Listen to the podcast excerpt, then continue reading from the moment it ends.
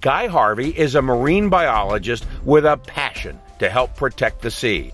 You may also know that he's a dedicated explorer, filmmaker, and businessman who is fiercely devoted to his family.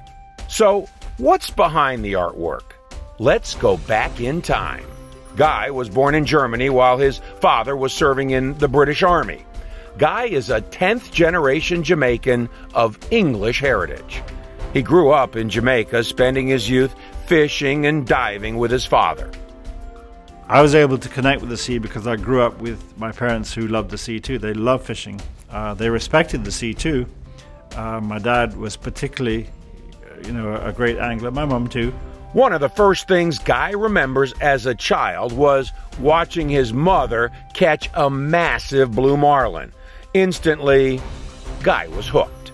Captivated by what he witnessed, Guy began drawing pictures of the life he saw beneath the waves.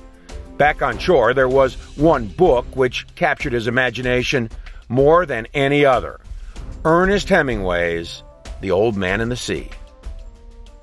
My mother introduced me to the Hemingway story of The Old Man and the Sea when I was about 11 or 12. And I read the book a lot. It was like every week because it's a short story after all.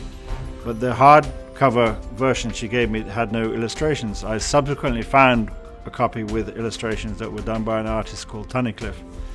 And um, but they were nowhere near as good as what I thought I could do.